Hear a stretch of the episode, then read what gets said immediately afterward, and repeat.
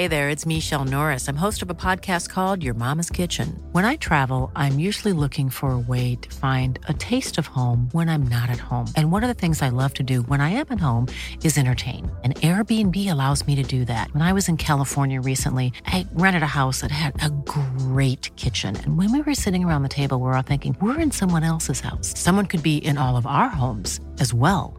If you have a home, but you're not always at home, you have an Airbnb.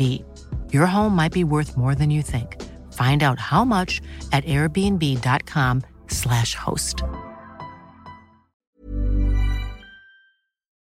When I went south, I never meant to write a book. I rather despised those who did so as being of an inferior brand to those who did things and said nothing about them. But that they say nothing is too often due to the fact that they have nothing to say, or are too idle or too busy to learn how to say it. Everyone who has been through such an extraordinary experience has much to say and ought to say it. Apsley Cherry Garrard, 1921.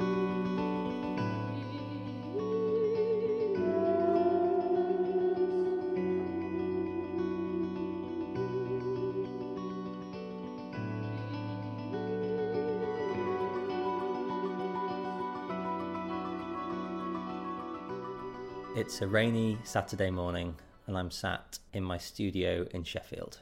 After 18 months of effort and planning and research and scheming and fun, I am recording the intro to Terra Incognita, the adventure podcast.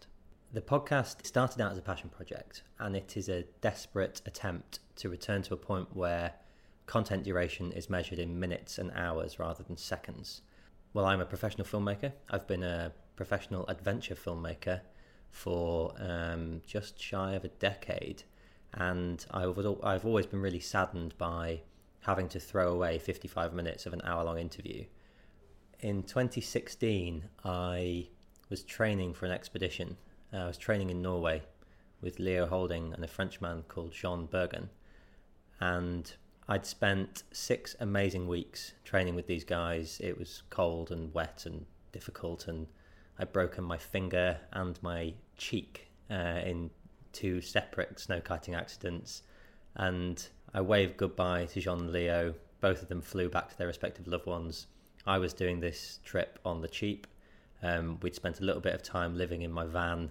The people that had been helping to train me were actually really kind and let me stay with them for a while but then it came time to drive home. I was driving back from Norway and tried to drive over a mountain pass with no snow chains on my 2004 Citroen Relay uh, van, which is probably worth about 500 quid, and went off the road, uh, skidded off the road, and quite literally missed um, skidding down a hill by about three centimetres, and watched it all happen in slow motion as I'm sat there so I managed to get my van back on the road, turned around, drove back down to the town that I'd driven through just before the mountain pass, and managed to buy some snow chains.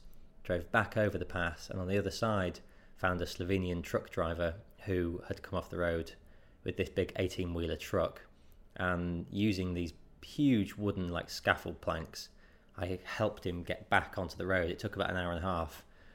And it was just a real epic in a snowstorm, and I was just having this insane day. And then I was running late for my ferry to get back over from Norway. Got on the ferry, eventually made it by the skin of my teeth. And I sat there on the ferry thinking, that was almost more epic than all of the snow kiting I did in Norway. That was insane. And, you know, it's not that interesting a story. No one's ever going to ask me about it in the pub. Or if someone says, Tell me about your life, I'm not going to think, Oh, let's talk about that time I helped a Slovenian truck driver get back on the road. But as I was driving south through Belgium, I was, and it's almost a you know a strange set of circumstances that have led us to this point because I was I stopped over in a service station and was looking for a podcast to listen to. Um, I'd finished my audiobook and I thought I'm going to listen to some podcasts. Everyone listens to podcasts and I don't.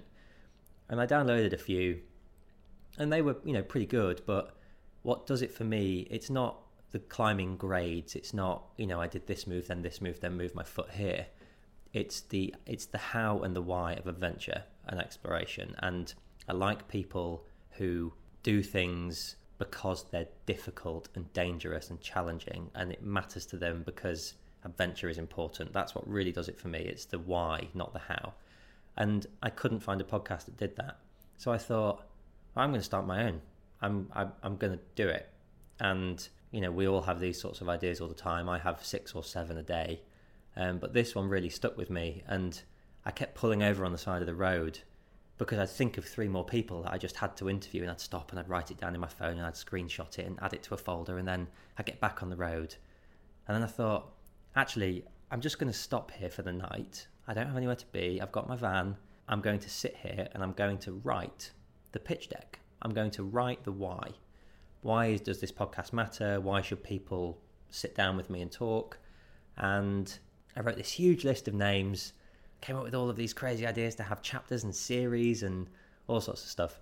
And then I got home and then I sent the deck to a few people. I'm Alastair Humphreys. My name is Ben Saunders. My name is Waldo Etherington. My name's Jane Francis, and I'm director of the British Antarctic Survey. I'm a professional tree climber. I am a polar explorer. I'm an adventurer. When we were working out the formula for this podcast, there were a few different ways we could have done it. But in the end, what we've settled on is this idea of having features and dispatches. And features are sort of what I imagine people will expect. They're the conversations. They are probably between 40 and 80 minutes, and they are simply that. It's me sitting down, usually on a sofa with a cup of tea or a beer or a glass of whiskey, and just talking. Uh, we'll also be putting out dispatches, which are shorter content, often recorded with main contributors, people who've recorded features, uh, but they're little interesting, sometimes quirky extras. These are Cup of Coffee podcasts. So I'm going to read the last chapter of my book about busking across Spain. It's hard for people to grasp now what travelling in remote places was like before there were any forms of electronic communication. So Antarctica is safe at the moment with the treaty, and I think it is just an incredible thing in this day and age that oh, 53 nations can work together for science and peace.